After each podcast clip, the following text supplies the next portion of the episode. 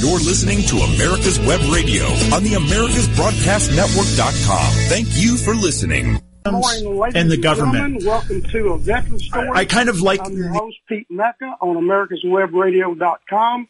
Had a little technical difficulties this morning, but we're good to go. Uh, my guest today is Colonel Carl Skip Bell. The Enola Gay bomber, the B-29 bomber Enola Gay, dropped an atomic bomb on Hiroshima on August 6, 1945 that was one man-made disaster. Apparently there was one other man-made disaster. Skip, you want to tell us what that was? That was me. That was me. And yes, that's uh, so. That's two man-made disasters in one day. That was the day you were born, right? Yes, sir. All right. Tell us about your early life, Dave. Okay, so I was uh, I was born in Decatur, Georgia, at Emory Hospital.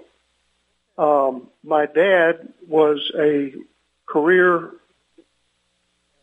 actually uh, overseas um, at that at that point uh, in the Philippines, um, and my mom and I joined him later. I guess when I was about a year old um, in the Philippines. Um, uh, you know that was kind of a harbinger of things to come for our pretty much our whole life. Uh, my mom uh, was was really the anchor of the house, and my dad was um, was a was a career soldier and got got sent where the army sent him, and and uh, uh, and so that was kind of we we were we were nomads, I guess, for lack of a better term. We we moved around a lot and saw a lot of the world. Skip, uh, what we're going to do on this first segment, because we're a little bit behind uh, due to some technical difficulties, but uh, let's move on to uh, where'd you go to college? I went to North Georgia College in Dahlonega, Georgia, um, and I graduated in uh, June of 1967. Okay. Where were you stationed the first time? Uh, my first duty station was Fort Jackson, South Carolina, and I was I had to go on active duty immediately after graduating, uh, and so I didn't actually go to my basic course until August. But I went into the Army in June as a second lieutenant armor, and I was sent to Fort Jackson for two months to push uh, trainees. And you know, it was kind of funny that trainees had more time in the Army than I did, but, but they didn't know it, and, and I didn't tell them. So I was sort of uh, posing as an officer for the first couple of months. But it was good duty, and and uh, and I learned a lot. Well, very good. Uh, tell us a little bit about your early Army experiences and training. Okay. Um, well, as I say, I was at Jackson for a couple of months with trainees, and then I went to Fort Knox, Kentucky for uh, Armor Officer Basic School. Uh, it was interesting because my basic school normally would be nine weeks, but it was cut back to six weeks because my whole class was regular Army officers and they thought we would be more highly motivated, uh, which I thought was really stupid, but, but that's what they did. And every class started out with, uh, this is normally a eight hour block of instruction, but you're going to get it in six. Uh, so when you get to your unit, talk to your platoon sergeant and he'll show you how to do this. I mean, that was really pretty much the way that they, they portrayed it. So while I was in, uh, in armor school, I volunteered for ranger school and, uh, I went there immediately after finishing my basic course. Uh, as I say, basic school for me was six weeks. Ranger school was eight weeks and five days, and they didn't cut any of it back for for any reason. And uh, so I, by the time that was all over with, which was in December of uh, 1967, I felt a whole lot more confident as an infantryman than I did as a as a tanker, even though my basic branch was armor. How, how tough was Ranger School for you? Um, for me, it was hard. Um, I, I went in uh, in pretty good physical condition. I thought I weighed about 167 pounds, and uh, and when I got out of it, I weighed 136 pounds. Um, so it was a you know it was a good good weight loss good weight loss school, I guess. But it was it was wonderful training. I you know I wouldn't trade a thing in the world for it. And I, I can understand that. Probably it probably kept me from doing something stupid later in Vietnam. So yeah. All right, we're going to our first break, uh, Skip. After that, we're going to get to your first tour in Vietnam. So stand by okay. for just a couple minutes, okay? Thank you. Okay. Good morning. Uh, this is David Moxley in the Classic Car Show, and uh, we've got a great job to do right now, and that's welcome a new advertiser to the Classic Car Show. And many of you have seen their trucks on the road as well as know and have used them over the in the past. And it's um, we've got. Uh, Steve Capper on the line with us, and he's with McCollister's Transportation Group. And um, Steve, how are you doing today? Morning, David. I'm fine. How about yourself? Just fine. And tell us something about uh, what you do as well as uh, what makes you all stand out from everybody else. Sure. Uh, first of all, I'd like to uh, thank you uh, for the time and the opportunity to sponsor and partner with such a, a great group. You guys, for what you stand for, uh, is right in line with uh, the mottos and uh, the mantra of our company as well. Uh, uh, my title is Vice President of Sales and Business Development. I'm responsible for all sales throughout the United States, uh, myself and my team. Uh, and what we do as a company is we provide enclosed transportation to the automobile industry. Uh, and that's straight down from the OEMs through snowbirds and personal moves. And our favorite stuff to do of, of all of that is uh, the collector car market. Uh, we're fully involved with the Amelia Islands, uh, Pebble Beaches, and all of the major shows throughout the United States. You know, and I have heard nothing but th- good things about you all, and we certainly do appreciate it. How do people get a hold of you? And um, we'll go from there. Sure, you can uh, reach us a couple different ways. The easiest way is if you're uh, web savvy, you can go to McCollister's, and that's M double C O double L I S T E R S dot com, and you can see a whole layout on on what we do as an organization. And there's a web form there that you can send in and request a quote for a transport move, or you can call our 800 number. That's 800 748 3160 and David, I don't give this number out to many people, but I'm going to give it out to you and to your viewers. Uh, they can call my direct cell line as well, and that's 609 960 6397. And uh, just give us a call. We're here to serve you uh, and here to uh, to make everything happen for you folks. Steve, thank you, and we look forward to a long partnership and friendship with you all, with you and McCollister. So we uh, thanks for being a part of America's Web. You're listening to America's Web Radio on the AmericasBroadcastNetwork.com. Thank you for listening. Okay, we're back with Colonel Carl Skip Bell, my brother from Vietnam, and also a personal friend. Skip, uh, when was your first tour of duty in Vietnam? Um, I went to Vietnam in February of 1969 uh, after Ranger School, I went to Germany for one year of what was supposed to be a two and a half year tour and got curtailed, um, and sent, uh, sent to Vietnam. So I got there in, um, in February of 1969 and I was assigned to the 1st Squadron, 4th Cavalry of the 1st Infantry Division. Um, I, I got there as a lieutenant, the first lieutenant, and uh, my first assignment was as an armored cavalry platoon leader uh, in A Troop, First Squadron, Fourth Cav. Mm-hmm. And what what did what was your duties? What did you do during that tour? Well, in that that well, as a platoon leader, I had uh, three tanks and and seven armored personnel carriers, and a total of 44 people, including myself and and we were basically um, we went hunting for Charlie, and Charlie went hunting for us, and uh, we you know we were because we had so much firepower uh, we were sort of a, a ready reaction force for the infantry units in the division. If, if they made contact and, and we could get there in a, in a timely manner, we would, we would back them up. Uh, and then we also ran convoys and, and did stuff, you know, did, did that kind of thing. But we were, we were essentially either hunters or hunted, depending upon the situation. Um, I did that platoon leader job for about four months, and then I got promoted to captain, and uh, I was made a staff officer on the squadron staff. I was the the S4, the logistics officer, and I did that for about six weeks.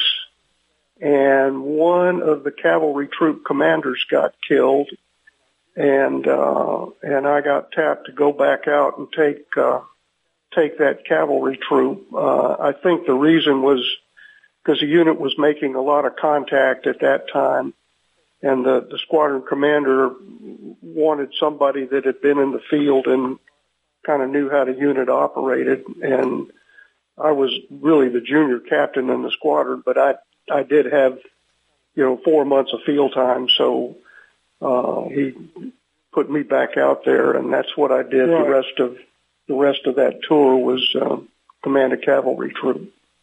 So what I, what it sounds like to me, you were setting up ambushes, or you were either getting ambushed. Is that correct? Well, I mean, we did do ambushes. Uh, we did what was called reconnaissance in force, which was basically moving, you know, moving around the, the terrain, busting jungle or whatever it happened to be, uh, looking for base camps or looking for the bad guys. Uh, but we did, you know, we did do ambushes. Uh, we did run convoys, and of course, convoys got ambushed. And if we happened to be doing that, then uh, uh, you know, when the hit, when the convoy got hit, uh, then of course we would we would uh, fight back.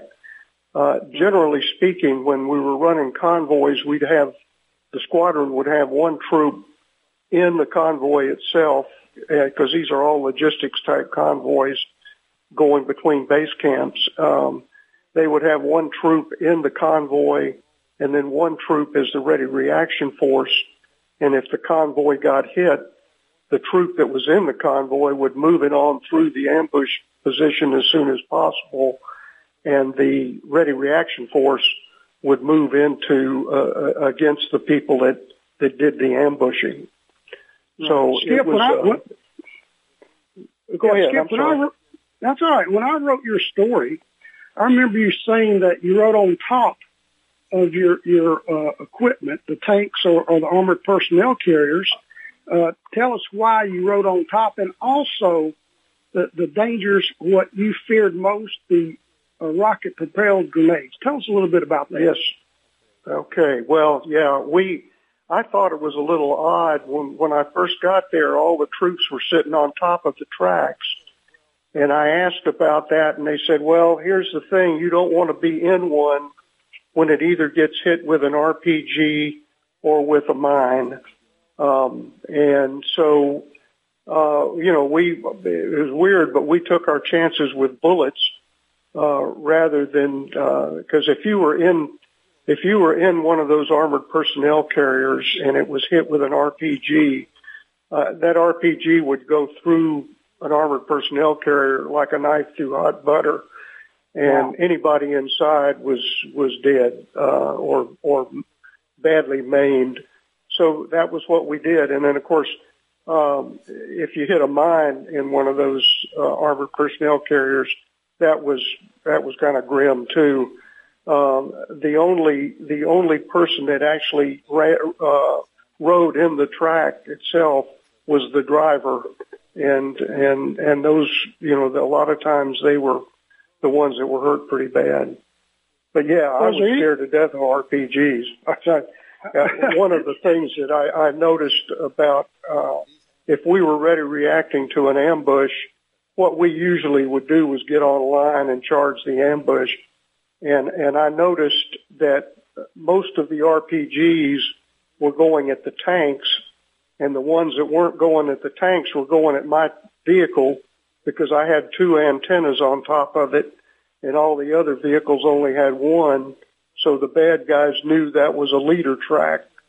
And uh, so anyway, I, that uh, the funny thing about the RPG is that it it moves slow enough to where you can see it, but it moves too fast to do anything about it. You know, it's just.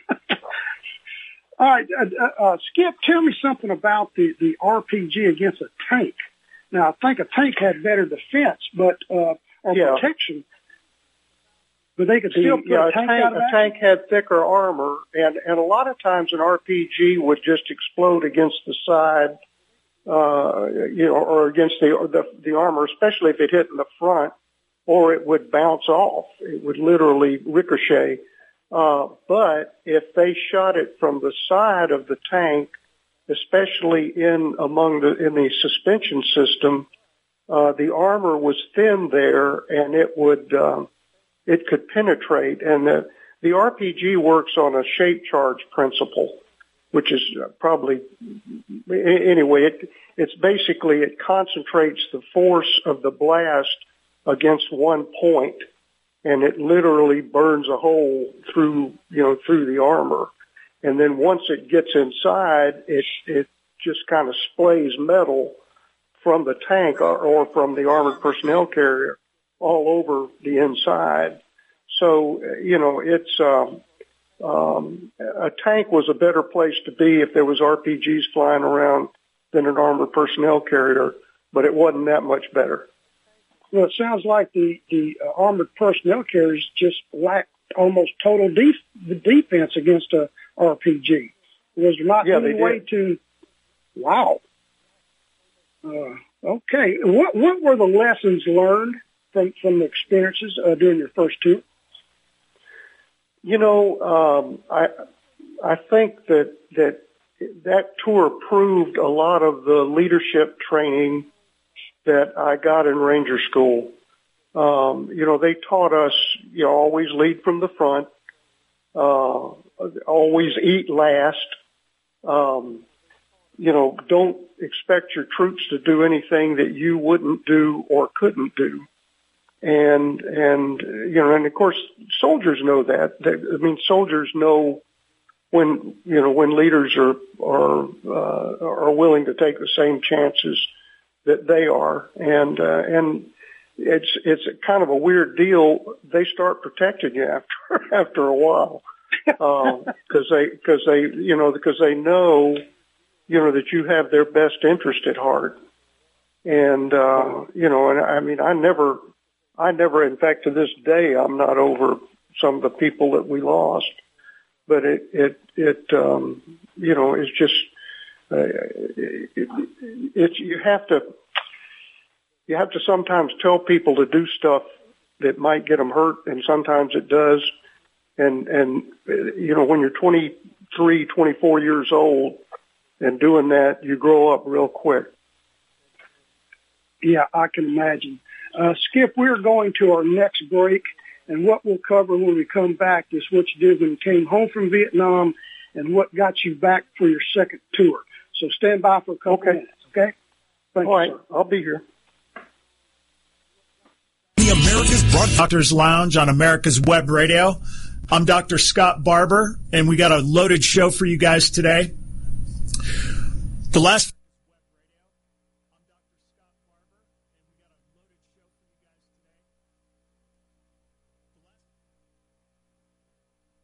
Ladies and gentlemen, boys and girls of all ages, I am Roger B., host of the Locked and Loaded Show on America's Web Radio. Join me live every Tuesday at 1500 for the best in gun news, gun products, and gun politics.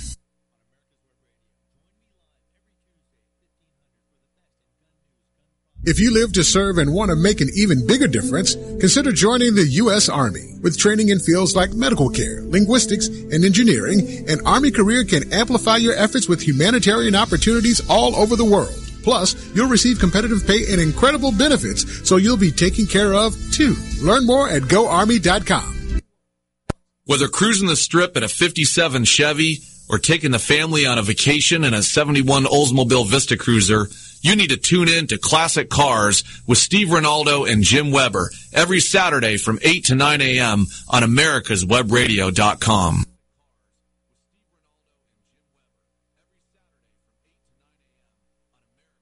You're listening to America's Web Radio on the AmericasBroadcastNetwork.com. Thank you for listening.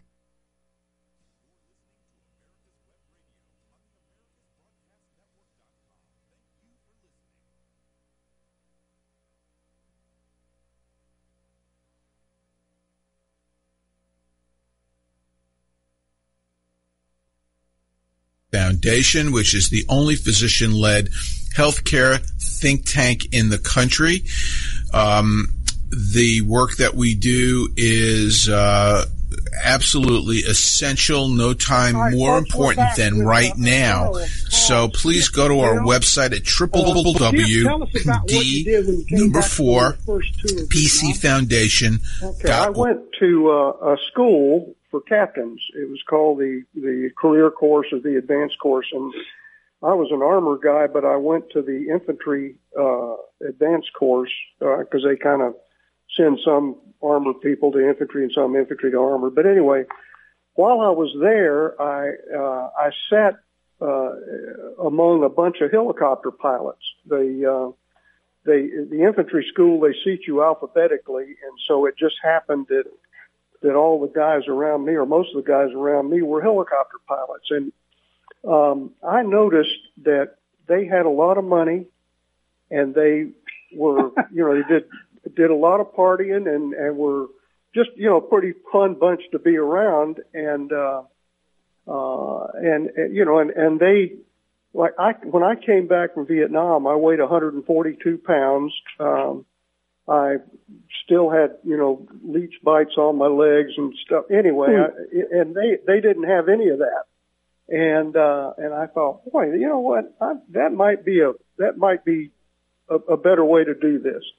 Uh, you know, flight pay and all that. And so Yeah. I I went and took a, a flight physical and and somehow I passed that, which was really pretty interesting because I couldn't hear worth a toot. Um, and then uh, uh, and I took a they had an aptitude test and I took that and I decided well I'll try and go to flight school. And so that's what I did. Uh, after after I got done with the advanced course, they they sent me to flight school out in Fort Walters, Texas, to learn to fly helicopters, and uh, we did four and a half months at Fort Walters, and then four and a half months at Fort Rucker uh, in Alabama, uh, where we learned to fly the Huey and did a little instrument training, and and um, uh, and then I lucked up and got a Cobra transition out of uh, flight school, and um, so I, I did that, and then uh, of course they sent me back to Vietnam again. Okay. How would you rate your Army flight training? It was great. Uh, one thing about about the Army, you know, they can you can break a helicopter and they've got another helicopter, you know, as as opposed to if you go to a, a civilian flight school, you know, they're going to try and and uh, and try and save their aircraft if they can. And I, I don't mean that the Army didn't, but the Army was really big on making sure that you knew how to do the emergency procedures. And one of the emergency procedures in a helicopter is auto rotation. If, if you lose your engine, um, you know, the, a, hel- a helicopter can, can do what's called auto rotate. Um, and it's basically, uh, you fly it to the ground and, and at the last minute pull up and make the aircraft think that it's climbing, but it's really not.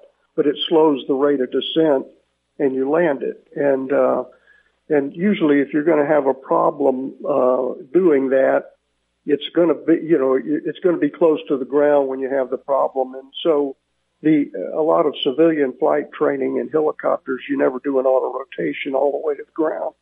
In the Army, we did them all the way to the ground and, and we did force landings all the way to the ground and, you know, flying without hydraulics and all kinds of different things. And so they, they you know, that you really were pretty confident by the time you finished that, that you could, could take care of, you know, that you could survive whatever goes on with in, in an aircraft.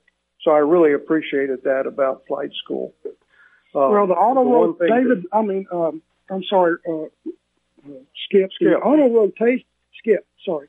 Skip, the, the auto rotation sounds like a controlled crash, basically.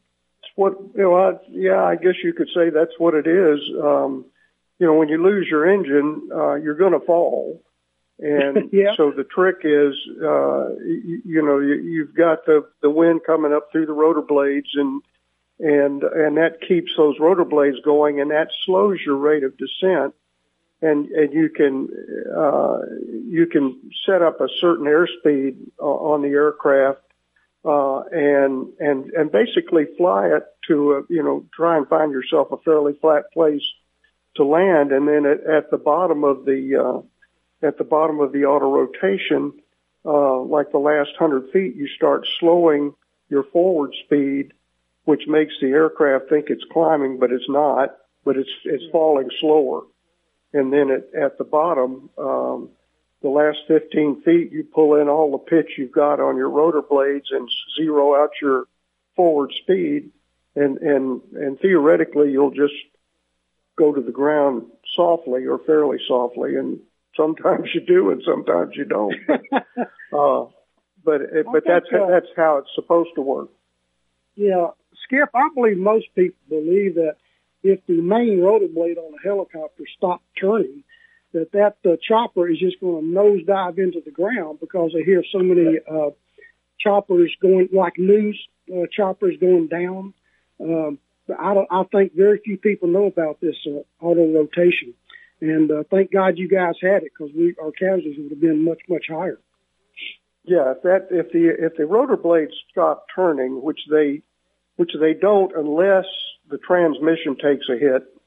You know, if you lose all the oil in your transmission due to a bullet or something, then uh, if that rotor blade stops, you you know the helicopter has all the glide characteristics of a brick.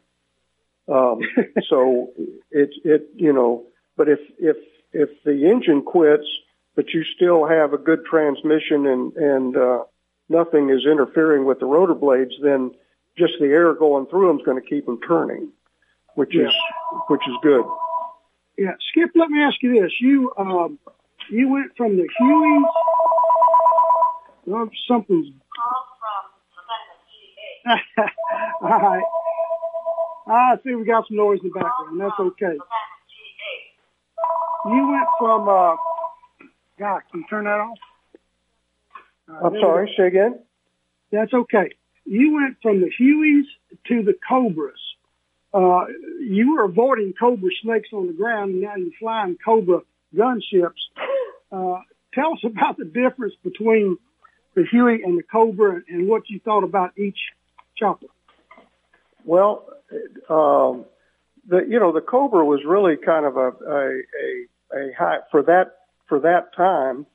It was it was it was a high speed aircraft. Uh, I mean it it uh, it had a uh, you could get up to 220 knots in a Cobra in a dive.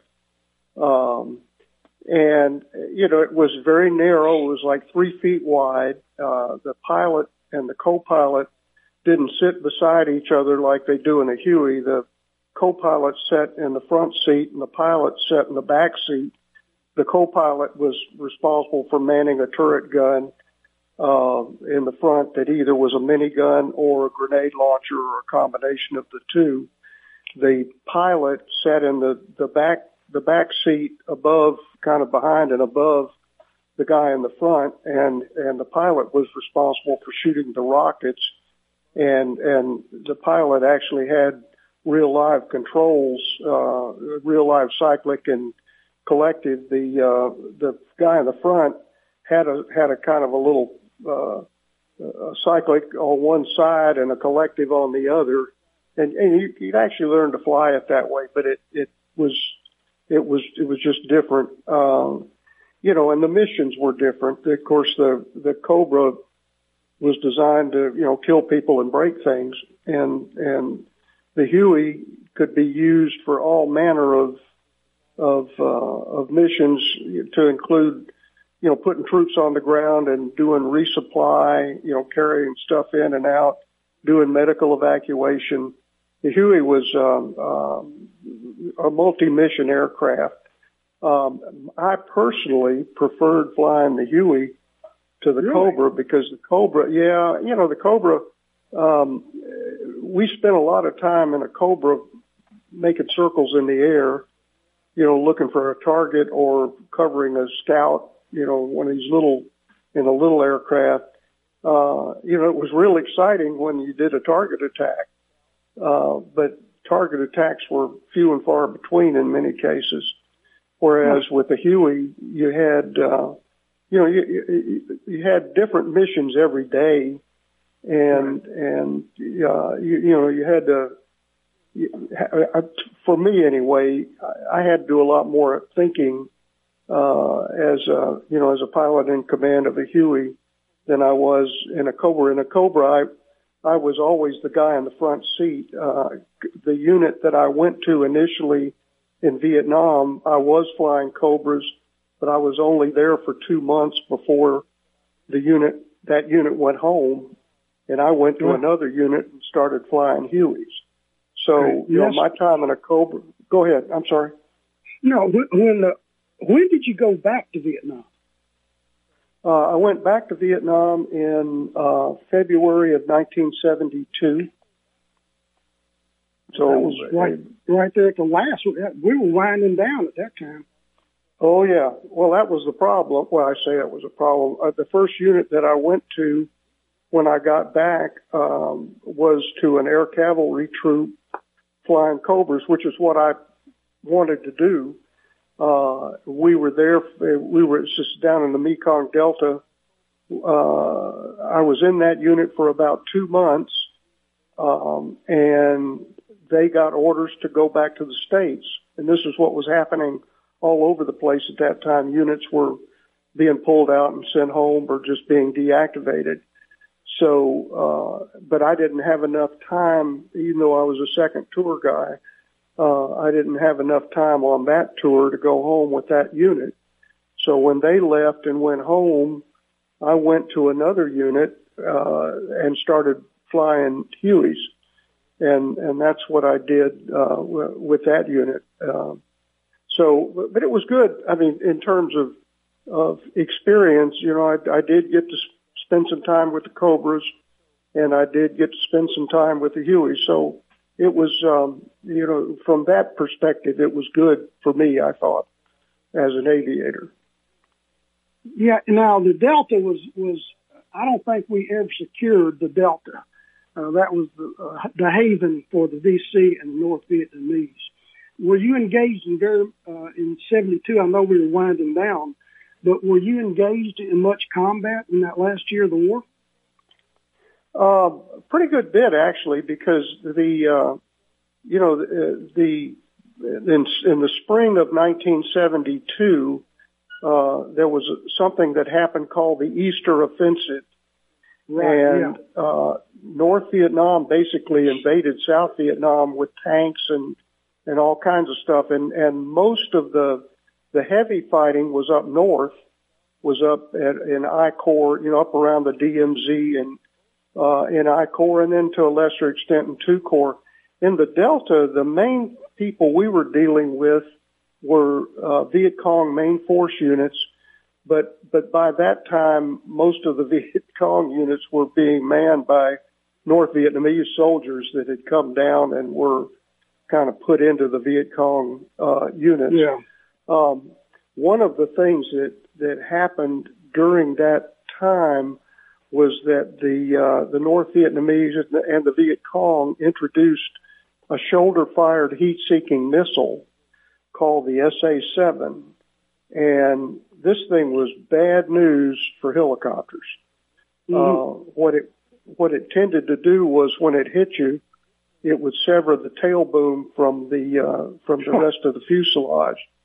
And no, if you were flying, no auto rotation. That's no auto rotation. no, right? no, no auto, no. You just you just sort of twist it on down, and and uh, I mean that was, you know, it was it was a long ride, and you knew what was going to happen at the end, and it wouldn't good. Absolutely. Uh, so that Yeah. was they they brought you know that, that more sophisticated anti-aircraft uh, weapons down, and and uh, and we a lot we took a lot of casualties as a result of that, or Yeah, that they and had- the they- other anti-aircraft that they had. They, Yeah, they, you know, they they, also good, brought down. yeah, they had good They also brought down radar control stuff too. So, Yeah. Anyway, go ahead. No, it, it was deadly right there at the last. Uh, they've come down Ho Chi Minh Trail with all kinds of weapons. Uh, Skip, we're going to our last break. We'll be back in just a couple minutes, okay? Okay. All right. I'll Thanks, be here. sir. Ladies and gentlemen, boys and girls of all ages, I am Roger B., host of the Locked and Loaded Show on America's Web Radio. Join me live every Tuesday at 1500 for the best in gun news, gun products, and gun politics. If you live to serve and want to make an even bigger difference, consider joining the U.S. Army. With training in fields like medical care, linguistics, and engineering, an Army career can amplify your efforts with humanitarian opportunities all over the world. Plus, you'll receive competitive pay and incredible benefits, so you'll be taken care of too. Learn more at goarmy.com. Hey folks, this is Victor Armendariz with the On Point with Victor show. You ever find yourself wondering if you're getting the truth or can you find the truth? Well, don't fear. Tune in every Tuesday, 2 to 3, right here on America's Web Radio, the On Point with Victor show, where I won't sugarcoat a thing. I'm going to tell you how it is.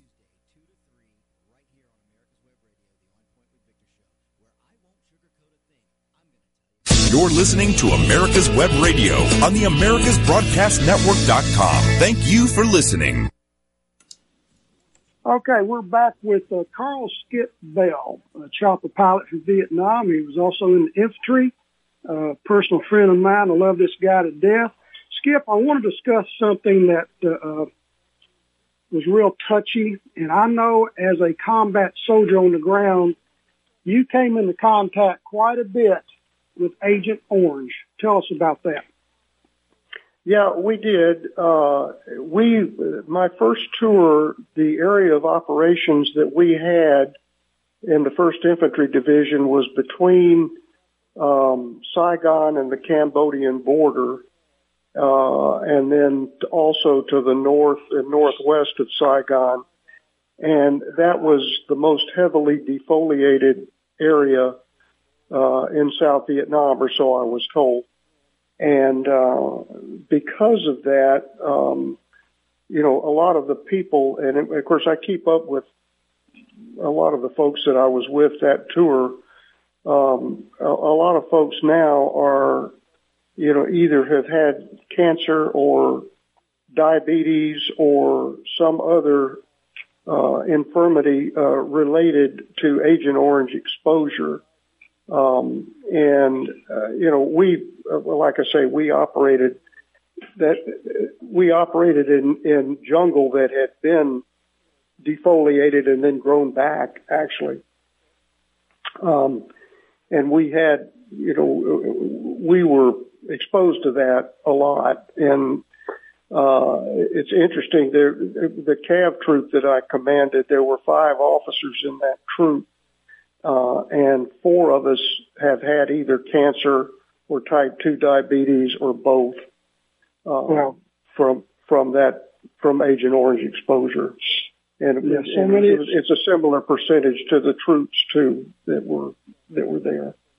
Yeah, so many of us uh, were touched by Agent Orange. Not so much me being in the Air Force, but the guys in the jungles and the rice paddies. Uh, you guys carry around that Agent Orange dust on you for weeks at a time, right? Oh yeah, well you, that was one of the things about being a field soldier is that you don't bathe a lot and you don't change clothes a lot. I mean, I went one time 22 days without changing clothes. Uh, I mean, you get seriously filthy.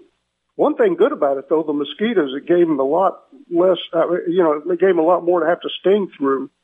Uh, but it, you know, I Oh, mean, it, it really, uh, you, you, you just really were filthy all the time. And, and, you know, and then if so, if, if let's say we were ambushing, um, and, uh, say, uh, I don't know if you know what a Rome plow operation was, but it was a, Absolutely. it was Yeah. ar- Army engineers doing using D8 tractors with big blades on them. Actually, that were made in Rome, Georgia. Actually, they were made in Cartersville, but um, uh, no, I'm sorry, in Cedartown. But uh, but anyway, it's knocking down jungle, and then uh, they would fly over that jungle that had been knocked down and and spray. Um, and this, you know, the Air Force would be would do that, and a lot of times we'd be laying out there in the along the edge of where the jungle had been knocked down, waiting, you know, to, to ambush the bad guys who would come along and plant mines along the edge of the Rome plow cut, so that you know the next time the Rome plow came along, it would hit the mine. And Right. uh, so we would we would be laying out there to ambush them doing that, and uh, uh, you know we get we get sprayed, and of course we, we we didn't know at the time how bad it was, but I mean that stuff would stay on us for days, um, or, or weeks, I guess. But That, that, Uh, that that's bad.